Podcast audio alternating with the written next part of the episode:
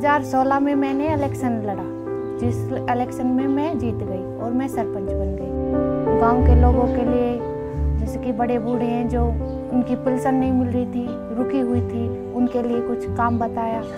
बच्चों के लिए स्कूल खुलवाए, छोटे बच्चों के लिए स्कूल में टीचर नहीं थे, टीचर मंगवाए। गाँव में बहुत सारे काम किए, हर घर के लिए रास्ता बनवाया, लाइटें लगवाई।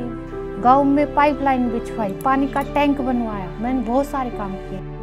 2014-15 में यहाँ साइकिल फाउंडेशन की एक टीम आई थी। जिस टीम के उन्होंने एक वो ली थी मीटिंग यहाँ पे तो उन्होंने गाँव के सभी लड़कियों, महिलाओं को बुलाया, जिसमें मैं भी गई थी। तो मैंने उससे ये जानकारी ली पहले तो ये था कि घर में कोई औरतों को बाहर नहीं जाने देते।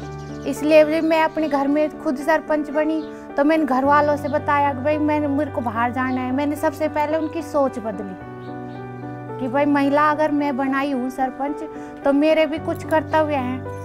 आप इसमें कोई रोक टोक नहीं कर। सबसे बड़ी बात तो जी घर को ने साथ दिया मेरा इसमें। तो हम पानी लाने से छूट गए जी।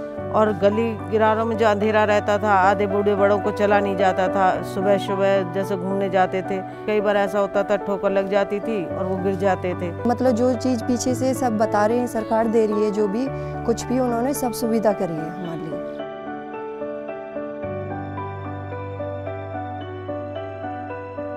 ये आंगनवाड़ी इन्होंने बना के दिया। पहले वो छोटा सा, वैसे कमरा था, बिल्कुल छोटा सा और गिरने वाला था। महिला सरपंच होने से हमें ये फ़ायदा, हम बिना झिझक किसी भी समय आपस में बातचीत कर सकते हैं।